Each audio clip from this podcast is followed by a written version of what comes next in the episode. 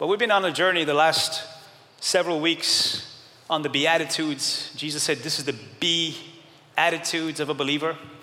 And we're talking about being free from past hurts, hang ups, and addictions.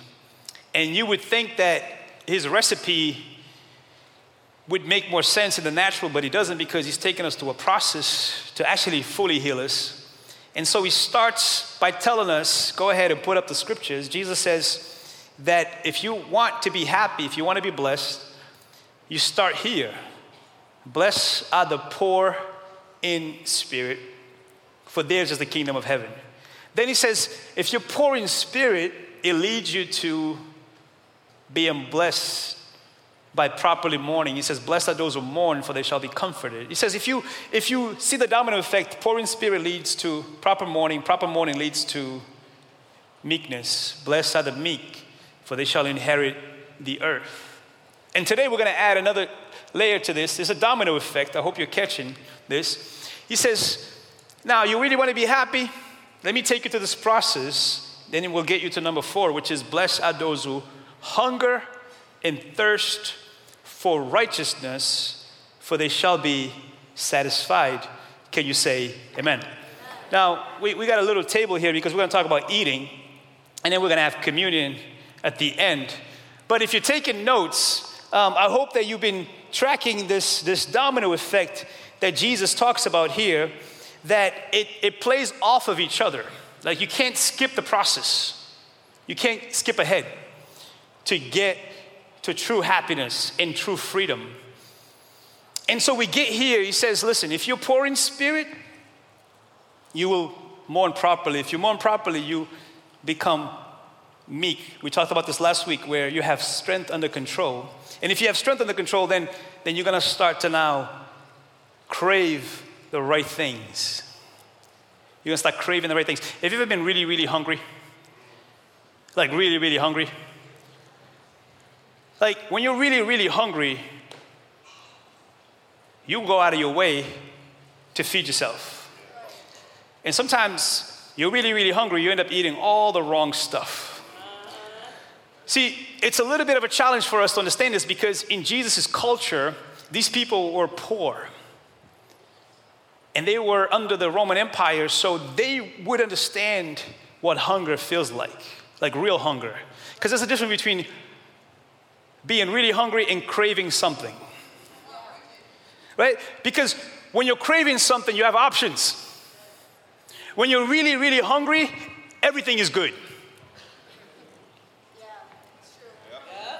So, what Jesus is talking about here, he's talking about the hunger pain when you're like, man, I don't know where my next meal is coming from. I don't know where I'm going to eat again. This is the people that he's talking to. They rely on crops, they're slaves basically. And he's saying, Blessed are you when you hunger and thirst for righteousness. In other words, let me appeal to the universal longing that you all have to eat and drink. That's a universal thing. We all need to eat and we all need to drink. We wouldn't be here if we're not eating and drinking properly. And Jesus says, You're happy when you understand the right cravings. Hunger is powerful because hunger will drive you to fulfill that emotion.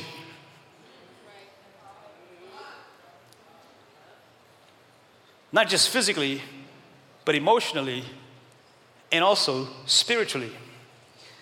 Think about it. We as humans are hungry for many things. We're hungry for attention.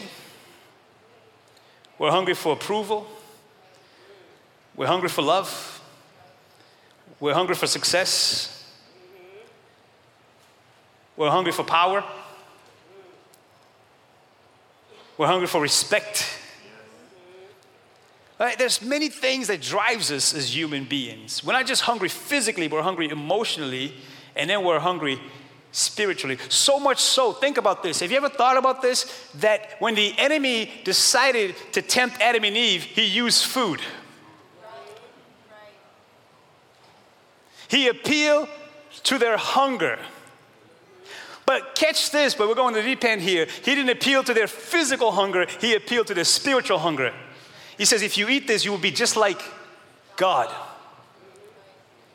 In other words, the enemy knows that the way to our hearts is through our stomach.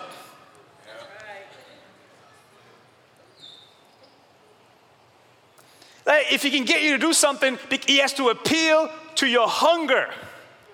Not just physical, but emotional and spiritual. Some of us are hungry for love, he makes you settle for lust.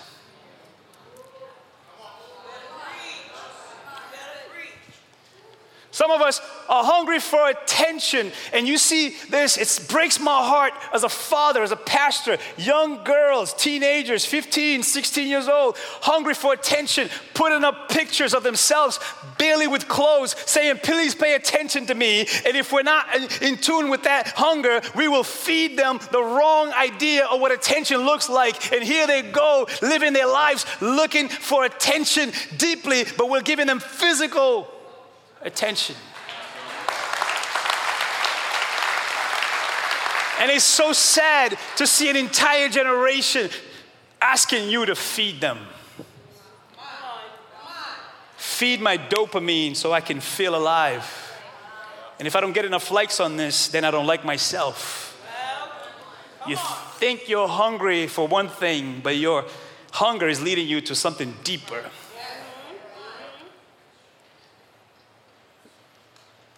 Deep hunger in all of us. So since the beginning, you have to understand this. This is really the heart of this of this series. Is that since the beginning, since Adam and Eve appealed to their hunger, but fed it through the enemy, as opposed to let God feed in them, all of us, and I mean all of us, and I mean all of us, are now addicted to the wrong cravings. And you're like, I don't, I'm not addicted. I've never done drugs in my life. Yeah. But you crave attention. Some people are addicted to people pleasing. Some people cannot live their lives without someone having to say something to them. And if they don't say something to them, it triggers them. Can we go a little bit deeper? See, one way or another, we're all addicts now. All of us, our sinful craving has made us crave everything other than righteousness. Some are addicted to working all the time. Work 80, 90 hours a week, and we say we're doing it for the family, and the family's like, we want you.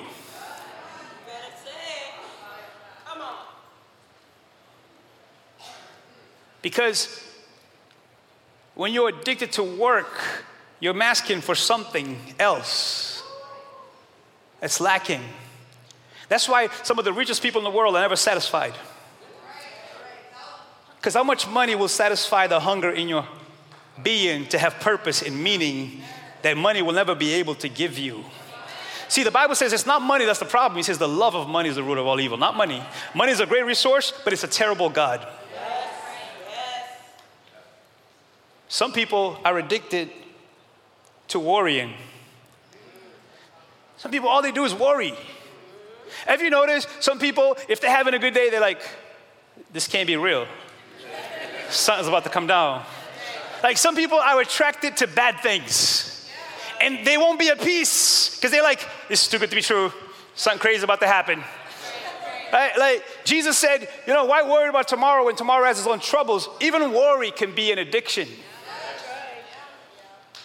Some people are addicted to winning.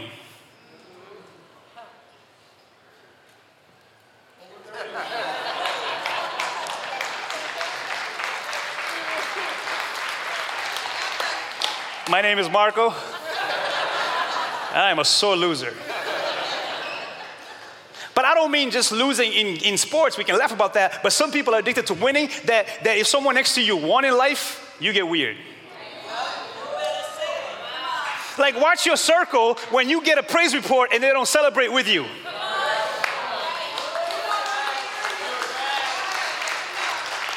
Why? Because you're addicted to you and you can't celebrate anybody else. We're all addicted. So, what happens is when these cravings go unchecked, then they become detrimental to the soul. Because usually we jump right to addiction, but like addiction is not the problem, it's the craving that led to the addiction. You don't become addicted to drugs first. You become addicted to what you're looking for the drugs to do for you. You don't become addicted to alcohol. Some people can't, they gotta have a drink. Why? Because they've become accustomed to that drink making you either forget or making you try to come alive. It's not the alcohol, it's what you're trying to make the alcohol do. Some people are looking for intimacy, but they'll settle for a one night. The problem wasn't the sex, the problem is you can have sex but not have intimacy. You can have relationships and still be lonely because you've never settled to be yourself first and to like yourself first that you have to mask it with another relationship. We're all addicted. Even religion can become an addiction. You know that you can pray and not really pray to God, you just pray to make yourself feel better? You know that you can go to church and just look for yours, and if God doesn't answer your prayer the way you want to, you're gonna start bouncing from church to church, f- trying to find somewhere to mask the reality that you haven't craved righteousness, you're craving self righteousness. Oh, ah, y'all ain't ready for this one. What's the difference between God's righteousness and self righteousness? Self righteousness when I start to put conditions to what's good, what's holy, what's a good church, what's a bad church. That's self righteousness. He says, pursue God's righteousness. By the way, the world will tell you, blessed are those who hunger and thirst for happiness by pursuing happiness. Jesus is like, no, you want happiness? Pursue righteousness. Then happiness becomes the byproduct of righteousness. That's the struggle. Our struggle is we're pursuing happiness and we do it by all means necessary, and then we get stuck, we blame God. But God's like, no, if you pursue righteousness, guess what? Happiness becomes the byproduct of you pursuing the right cravings. If you're paying attention, since Adam and Eve, what God has been doing to humanity is taking us through a process of detoxing us from the wrong cravings. Because it's hard to eat healthy when you haven't detoxed. Your body won't receive it, and you won't stick with it. I came back from Cape Verde. I did three weeks of detox because I'm like, man, I came back, I went to Cape Verde and I was eating like, I wasn't eating righteous. so I told my wife, I'm going on a three week cleansing, and the first week was horrible. Headaches. So I was drinking galon like it was water. like crazy headaches in the first four or five days, jitteries. And I'm like, oh man, this is, this is terrible. I can't stand this. But guess what? If you stick to the process, you get healing. But the problem is, here's what happens to a lot of us God will take us to detox, and we're like, I can't take it anymore. And we will quit in the process. Most people, I, say, I hate to say this, quit in the process as opposed to seeing the full results of what he's trying to do. If he's taking you to a cleansing and a detox, it's because he's trying to get you to a place of healing and righteousness so you can actually be free to enjoy yourself. Too many people, he starts by telling you, hey, I'm taking you, listen, I gotta break you down from poor in spirit to mourning to meek so you can actually understand what you're looking for. What you want is righteousness. But if you don't detox, Righteousness can hit you in the face, you won't recognize it. That's why it's sad for me to see a generation looking for attention but not realizing you're going to get all the wrong ones. Because you're craving approval from the wrong people. Craving approval from the people who are also craving the wrong cravings. And can I be real? The reason why most relationships don't work is two people with wrong cravings. Like, how am I supposed to fulfill your craving when I'm hungry and you're hungry? We're gonna eat each other. That's why most relationships don't work. It's like you haven't detox from being okay with who you are because if you're okay with who you are, then you're gonna accept the other person for who they are, and then you work on each other's gaps, and you fill each other's gaps, and you fill each other's holes, and then you become righteous living in the will and purpose of God.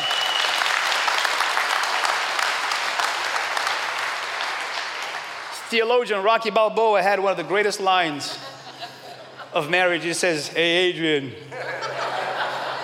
I got gaps, you got gaps. Let's get, let's, let's get together and fill each other's gaps. That's my terrible Rocky voice. My family tells me all the time, Dad, please don't impersonate any. You can't impersonate anybody. my friends, what we want is righteousness.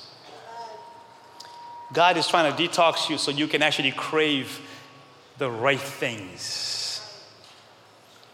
So you can actually be happy. That's the process He has all of us on, every single one of us. Happiness is about feeding your soul righteousness. King David puts it this way in Psalm 42. Look, he says this He says, As a deer longs for streams of water, so I long for you, O God. I thirst for God, the living God. When can I go and stand before Him? That's what we really want. We want God. But in order to get that, you have to detox to see that all along it was Him that you were looking for. It was Him that makes you come alive. It's the natural high that we're supposed to all have instead of looking for highs.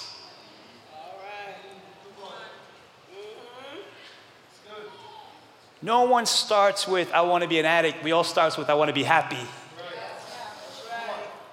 But because we didn't crave righteousness, we end up with everything less than what happiness actually is. We long for God. This is why when you come to church and you worship, it's almost like, I don't know if you felt this way, but we're doing the song. It's like your soul says, Yes, that's what you're supposed to do. It's like your soul says, Yes, that's the right craving. That's the right thing. That's what you want. Do more of that and we'll be happy. But worship is not just singing, it's how you live your life. Do more of that, you'll be happy. Long for the right things. This is what the Bible is trying to teach us. You can ask the question what is righteousness? What exactly is this righteousness that I'm supposed to crave? I'm supposed to long for? See, the word righteousness has many different meanings. Just like I tell you every week, the Greek and Hebrew, one word can have many different meanings. So I want to give you four meanings of the word righteousness that we see here. That Jesus like, hey, hunger and thirst for this. The first thing that righteousness means is that righteousness is God's saving act. In other words, righteousness is not something that you earn. It's not something that you attain. You don't work hard to get righteousness.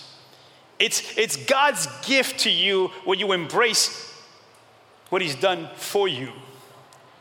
For example, in, in 2 Corinthians, it tells you this it says, God made Him who had no sin to be sin for us, so that in Him we might become the. My goodness, we're, we're physically hungry today. Can we tap into that spiritual hunger? Let's try this again.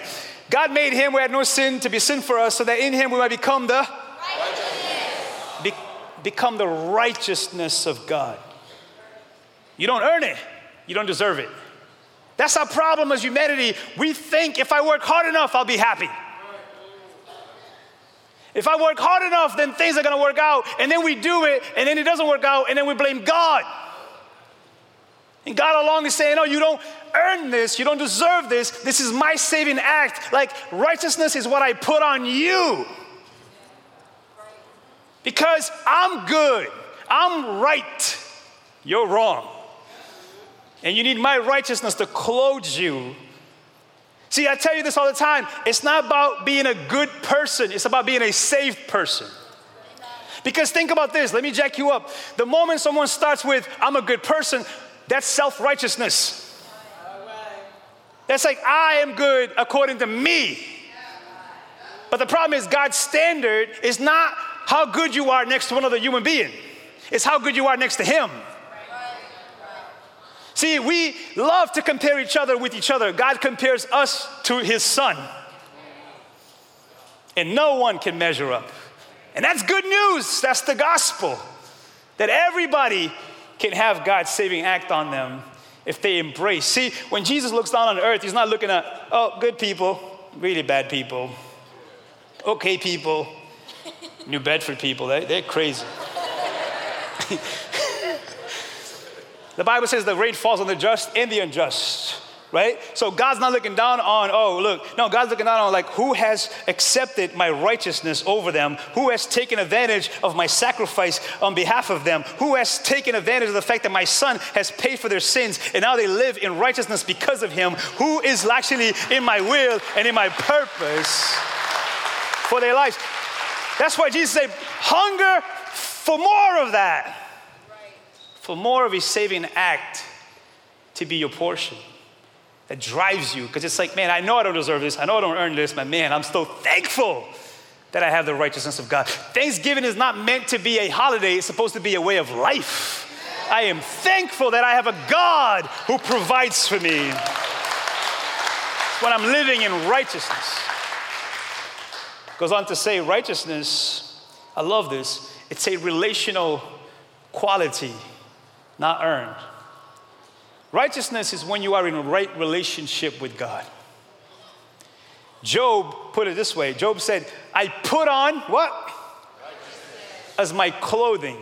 Justice was my robe and my turban. I put on righteousness. I'm not trying to be righteous, I put on it. I put on righteousness. You know, Ephesians says, put on the breastplate of righteousness. You don't earn a breastplate, it's given to you to put on. Like God gives you righteousness, and He says, now crave more of that. Like hunger for that. That, that whatever's going on in your life, this, if you know Job's story, you know it's a rough story. But in the middle of it, Job is like, I put on your righteousness. I'm not gonna try to pretend that, that, that, that, that, I have it all figured out. No, I'm gonna put on your righteousness. You know you're worshiping God when hell is breaking loose and you're like, I'm putting on your righteousness. I'm not gonna let the stuff determine how I'm gonna worship you because I don't worship you based on circumstances, I worship based on who you are. I put on your righteousness. Like, I don't earn this. I don't deserve this. It's a relational quality. Because I'm in good standing with God, I am righteous. It's so good. That, that will alleviate a lot of religious pressure of trying to get right with God. God's like, no, you are right with me if you crave my righteousness. The Bible goes on to say that when, when you have this righteousness, there's a right response. There's a right response when there's righteousness is in you. In other words, when the righteousness of God is in you, it comes out of you. Can't fake the funk. If it's not in you, it's not going to come out of you. Right? Because Jesus said, out of the abundance of the heart, we tweet. out of the abundance of the heart, we Facebook. Out of the abundance of the heart, we Instagram. Out of the abundance of the heart, we TikTok. In other words, you can't fake the funk. What's in you is going to come out sooner or later. So, righteousness you know it's in you based on what's coming out of you. So it doesn't matter how much you say, I'm righteous. He's like, yeah, what's coming out of you though? What's woozing out of you? Watch this. Micah says it this way. Here's how God says it. But he's already made it plain how to live, what to do. What God is looking for in man and woman, it's quite simple. Do what is fair and just to your neighbor. Be compassionate and loyal in your love, and don't take yourself too seriously, take God seriously. It says if, if the righteousness of God is in you, guess what's gonna come out of you? You're gonna do what's fair and just to your neighbor. Pause break here. A lot of people are talking about I praise God, but they're jerks to their neighbors. The righteousness of God is not in you.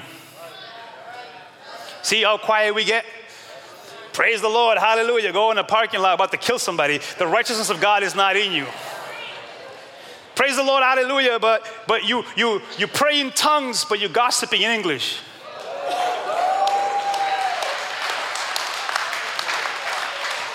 No, no, no. The devil's a liar. Whatever is in you is going to come out of you. says you have the righteousness where you are compassionate and loyal in your love. And you know you have the righteousness of God where you don't take yourself too seriously, but you take God seriously. Let me translate it this way. Another translation says, listen, you know the righteousness of God is in you when you when you act justly, love mercy, and walk humbly with your God. He says that's when you know the righteousness of God's flowing that last part is critical, right? Walk humbly with your God. It's the meekness we talked about last week, strength under control, right? Because there's a lot of people who say they, they have humility, but man, they will cut you. And nothing worse than a religious person who takes themselves way too seriously. When they are, they're, the, they're God's righteousness, not God. Like, beware of religious people who have all the answers, they know all the Bible verses, but they're jerks. Beware, listen, let me, I'm gonna have a pest, let me get a pastoral moment here. Beware of religious people who do recycling instead of evangelism. What do I mean by that? Well, I believe that we as God's people are supposed to go into all the world and preach the gospel and bring the church into the house, not go to another church and try to take a church person from another church to another church because that's that's self-righteousness, that's not evangelism. When people start saying like, "Hey, come to this church because you know we preach the right theology, we preach the right gospel, we're in, no everybody else is out." Listen, you better run the other way because the righteousness of God says there is no perfect church. The church is God's church, and He's the one that determines. And you should never go to a church based on someone's opinion. You should go to a church because the Holy Spirit is leading you. And if you leave a church based on someone's opinion, guess what? You're not in tune. You're not in tune. You're still craving people's approval. In eight years, I've never had one conversation with someone that this is your church. I always tell people, come to church, pray, and ask the Holy Spirit, is this what's leading you? Because if He's leading you here, then He's leading you to this mission. If He's leading you to this mission, He's leading you to submission because submission is being under a mission. And if you're not under a mission, then you're, guess what? You're not in submission with the Holy Spirit that led you to a church in the first place. That's why some people bounce from church to church, but they'll never have submission to the will of God. I'm preaching a whole other message here. This is a real maturity, not the really cute YouTube nonsense. take God seriously. And take yourself too seriously. Because you're not God. And you're not the Holy Spirit to be saying what's right and what's wrong.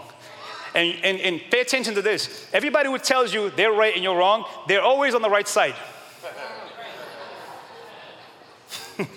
That's a whole other, y'all didn't catch. Tomorrow morning you go, oh, oh, okay. they could be wrong, but they think they, okay, all right, never mind.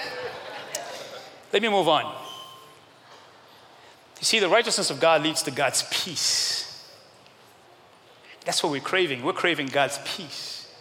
Isaiah puts it this way He says, Look, when the righteousness of God is on you, the Lord's justice will dwell in the desert, His righteousness live in the fertile field. The fruit of that righteousness will be what? Peace. His effect will be quietness and confidence forever. Tell me that's not what we want. To have peace in the desert. That will preach. Think about it. He says, The Lord just will dwell in the desert. Desert is when things are not good. Desert is when there's, there's famine, there's thirst. Desert is when nothing is working out. Desert is where your faith gets tested but his righteousness live in the fertile field. Think about it. Jesus said in the parable of the soil, he says, You want to be good soil. In other words, can the word of God be deposited in you and produce? It says, when the word of God is, is deposited in the right soil, look what happens. The fruit, the outcome of that righteousness will be what? peace, shalom. That's what we want peace with God, peace with others, peace in the middle of chaos. The Bible calls it the peace that makes no sense. Like hell is breaking loose, but you got peace. Why? Because you didn't earn it. It's God's righteousness on you that, that people are like, why are you so at peace with everything that's going on in society? Well, because I know that breakthrough is coming. And my God made me a promise, and He won't stop now. And so it's not just a song, it's a reminder of God's righteousness in my life. And watch this its effect, I love this, the effect of God's righteousness is quietness and confidence. You know someone is not confident when they're trying to be louder than you. You can always tell when someone's trying too hard. They speak in cap locks.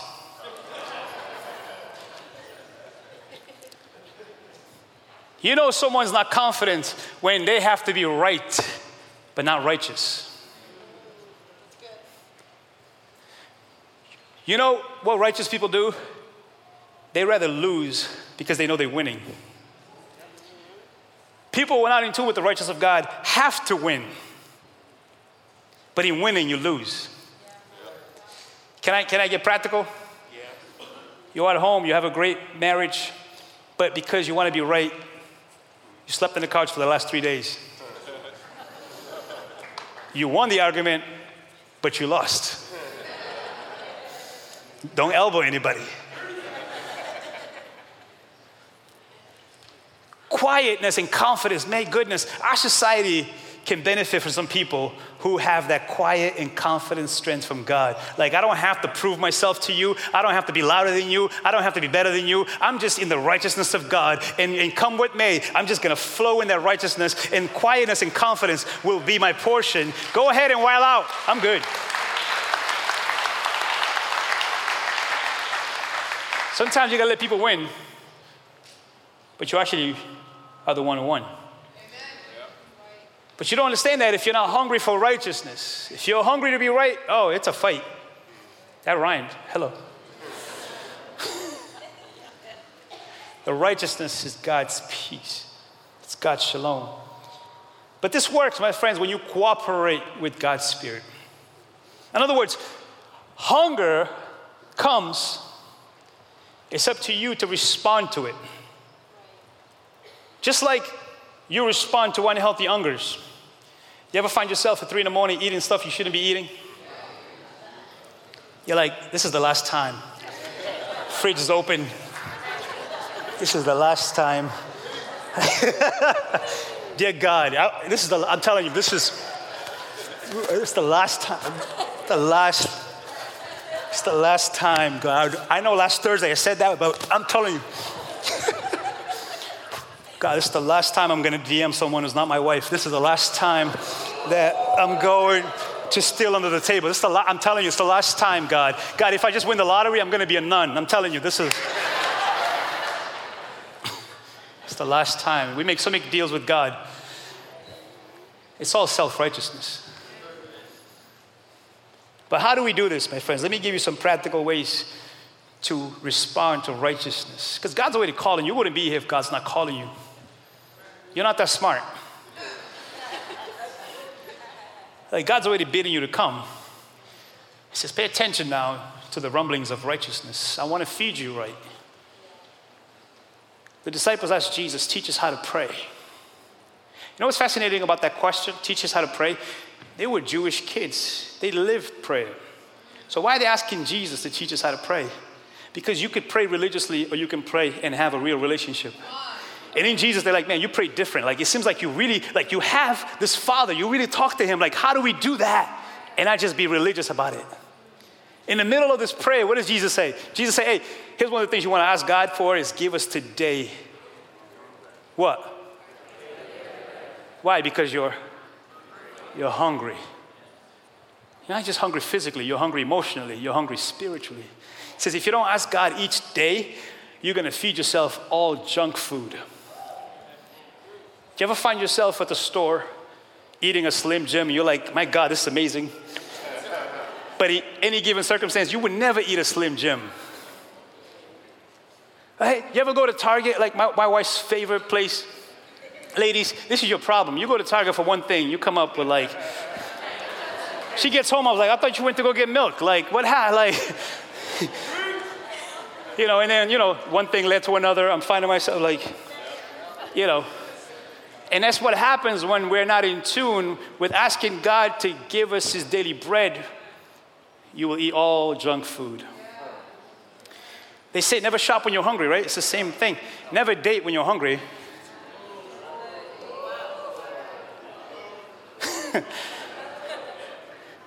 I'm going to leave that one alone because I can always tell when you get weird with me. So let me just preach the Bible. So watch this, right? It says today. Give us today, not tomorrow, because sometimes we want to stock up. In the Old Testament, he was taking them through the wilderness, the desert. And he says, Hey, I'm going to provide you with manna or manna, however you want to pronounce it. I'm going to sustain you each day. And what do we do as humans do? They're like, yo, we got to store this stuff. They're like, yo, we don't know when else is coming. This thing, what is it? It's called what is it, by the way? manna. We don't know what it is. God's sustaining us. They're like, we got to hoard this. And every day they wake up in the morning, it will go rotten. Because God will say, no, I'll sustain you for each day. Because why? If I don't sustain you for each day, you're to want to get ahead of me. And when you get ahead of God, you always get in trouble. That's why he says today right? Don't worry about 30 days from now. If you do it today, guess what? You are a sums of your todays. If each day God is feeding you, guess how your 30 days is going to look like? It says today. He says tomorrow has its own troubles. Worried about today. You know what's crazy? All we got is today. But we swear we got more.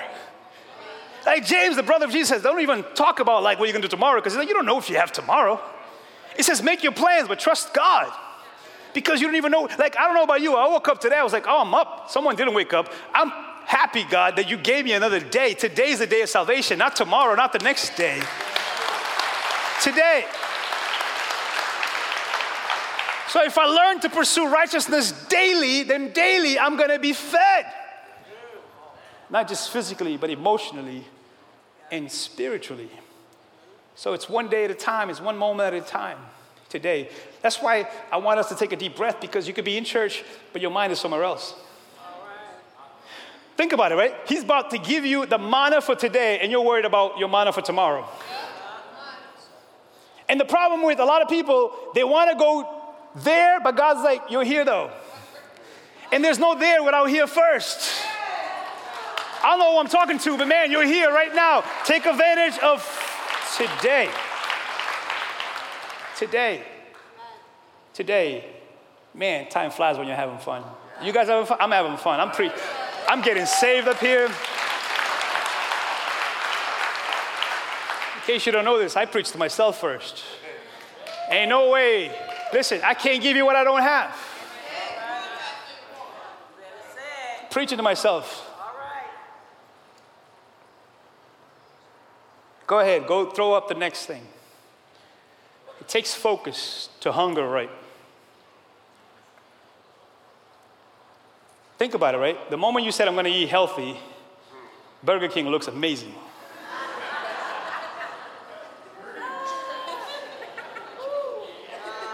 We're coming up, listen, pretty soon in January, we do a 21 days fast.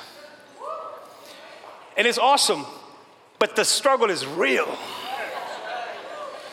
Like mid January, some of y'all are gonna look at and you're gonna start making theologies. You're gonna say, like, wait, French fries is basically vegetables, it's potatoes. Like the stuff you start making up in the middle of a fast. yes, man, your hunger will jack you up. It's the moment you say, God, I want to live for you, that the phone rings with an offer to take you away from His will. It's the moment you say, God, I, I'm done living for myself. I want to live pure and holy and righteous. That's the day you get the DM from that girl. It's the moment you say, God, man, I'm, I'm telling you, God, I'm all in. And you get that call, and, and the job, it's the right job, but it happens to take you away from Sundays. Because it takes focus to stay on the right path. Jesus said, straight and narrow is the road. He says, broad is the road to all the wrong cravings. It takes focus. Watch this. And now, dear brothers and sisters, one final thought. What's the word there? Fix your thoughts. Because your thoughts, man, will take you places you don't want to be. Fix your thoughts on what is true, honorable, right, pure, lovely, and admirable. Think about things that are excellent and worthy of praise. My friends, it takes focus. It takes focus, it takes discipline to eat right, physically, emotionally, and spiritually. That's why we've been telling you every week you need the power of God. Please get this in your spirit. God's power over willpower any day. Your willpower, not good enough. This is why, again, he doesn't want you to get ahead of him because here's what happens to a lot of people. Let's be real. You come to church, you're doing pretty good. You're like, all right, I got this now. You ever seen that? People come to church, they get delivered, and then they're like, you don't see them anymore. Why? They're good, but they don't realize you just cut yourself from the source power. Have you ever bought a rose? When you buy a rose, you have to cut the rose from the stem, like you have to cut it from its source power. That rose looks really beautiful when you give it to that girl who is not your wife. Like it looks amazing. but check on that rose a month from that day. The rose slowly dies. Why? Because it's cut from the power, from the source of power. You need God's power over your willpower. Can you say amen? amen? The next thing is we say this so much, and I say it so much because it's so critical. It's like you got to put principles over feelings.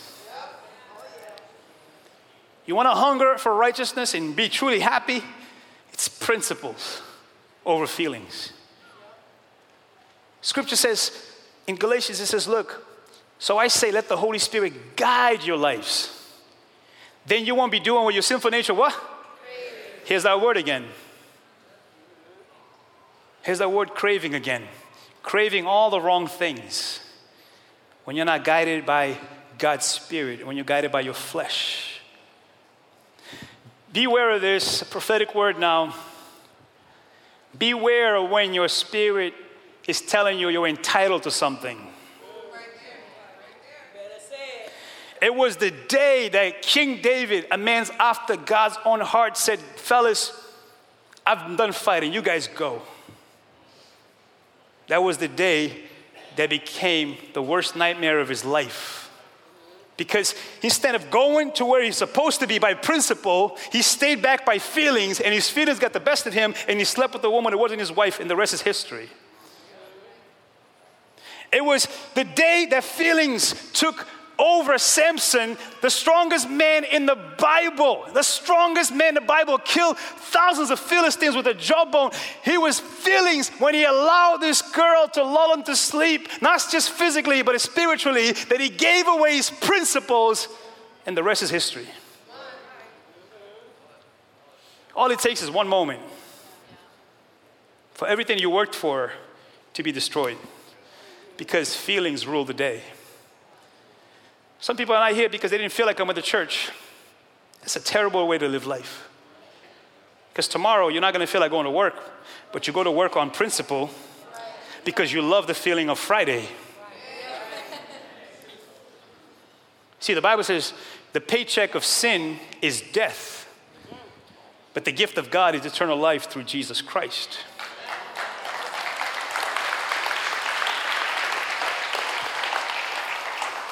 I got to run here, man. Time flies when you're having fun. A word of advice if you're serious about God's righteousness, watch your company. The Bible says bad company corrupts character. Some people will come to church, they're excited about God's righteousness, and they go feast where people are craving all the wrong things. It's hard to quit drinking when you hang out in a bar. I'm just here hanging out. Yeah, well, it's how long that lasts. Bad company corrupts character. Doing good in church, here comes. By the way, have you noticed?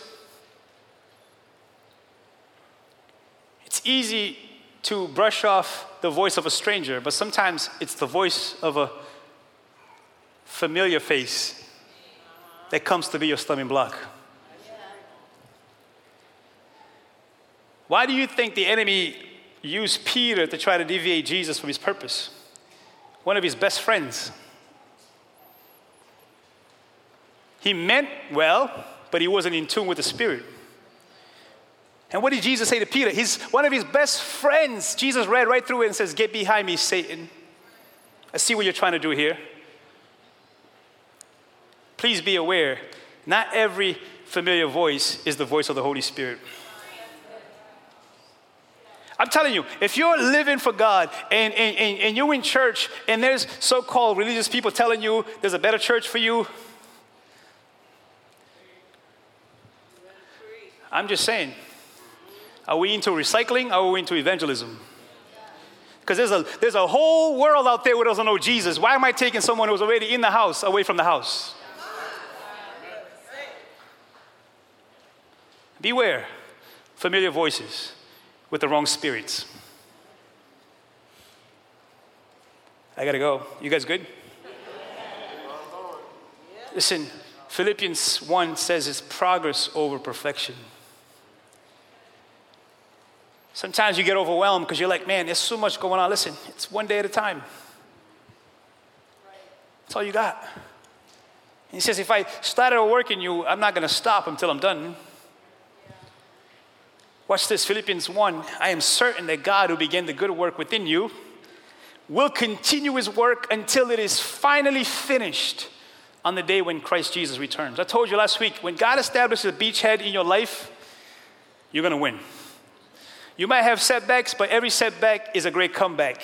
Like, listen, you, you, you might lose ground, but you're gonna win the war. You might lose a battle, but you're not losing the war. Trust me, when He begins the good work in you, He will finish it. I wanna remind someone today maybe you had a bad week, but guess what? You're in God's house. Tap into His power, tap into His righteousness, tap into His will.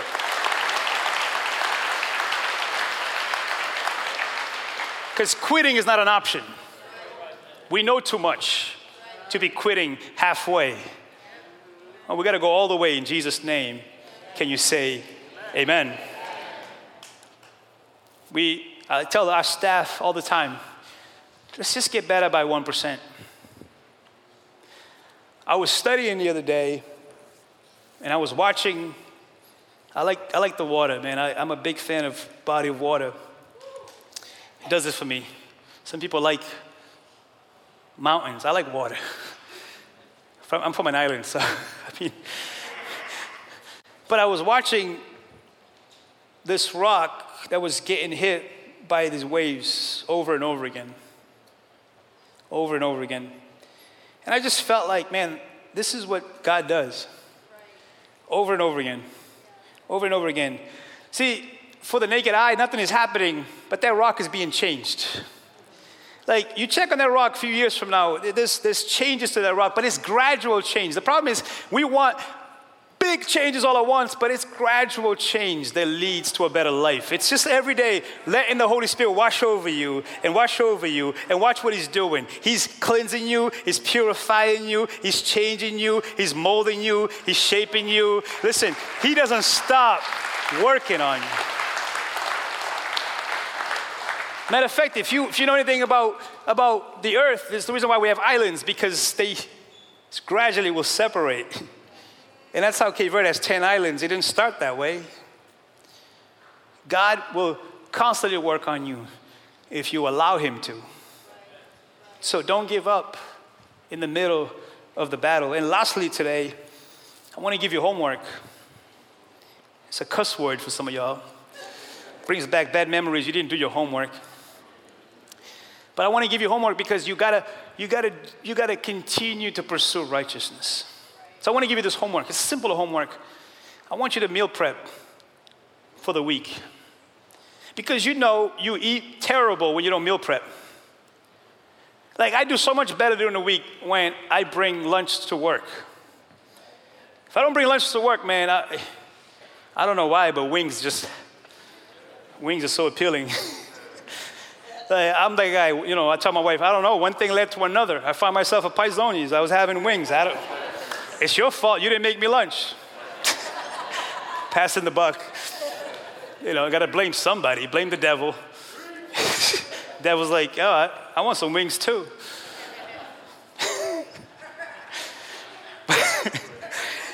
I want to, can I encourage you to spend some time in the Psalm? It's Psalm 119. Listen, if you grab your Bible, right, and you just open it right in the middle, I guarantee you, you'll land right in Psalms 119. It's, it's the longest Psalm in the Bible. There's 107, 176 verses in it. So that means you can break it up for the week and spend each day saying, God, I'm coming to pursue your righteousness. You know what I love about Psalm 119? It's all about God's righteousness. It's all about, man, how do I live with the word in me so I can crave the right things? You say things like, hey, how can I live a pure life? By hiding your word in my heart. Because when I hide your word in my heart, then I'm eating right. I want to tell you, listen, it's not quantity, it's quality.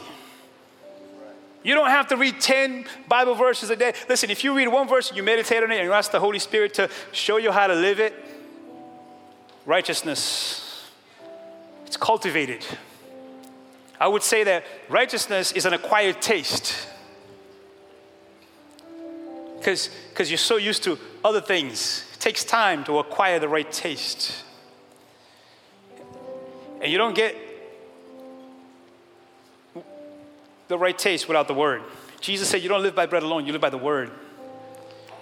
So I pray you take this seriously. Say, man, each day I need to carve out 20 minutes to eat right. And watch how your day flows. And watch how your week flows. Watch how your year starts to flow when you start putting righteousness as a priority in my life. We hope this talk has encouraged and challenged you. If it was helpful, share it with a friend. For more info, visit newlifesouthcoast.com. Until next time, have a blessed week.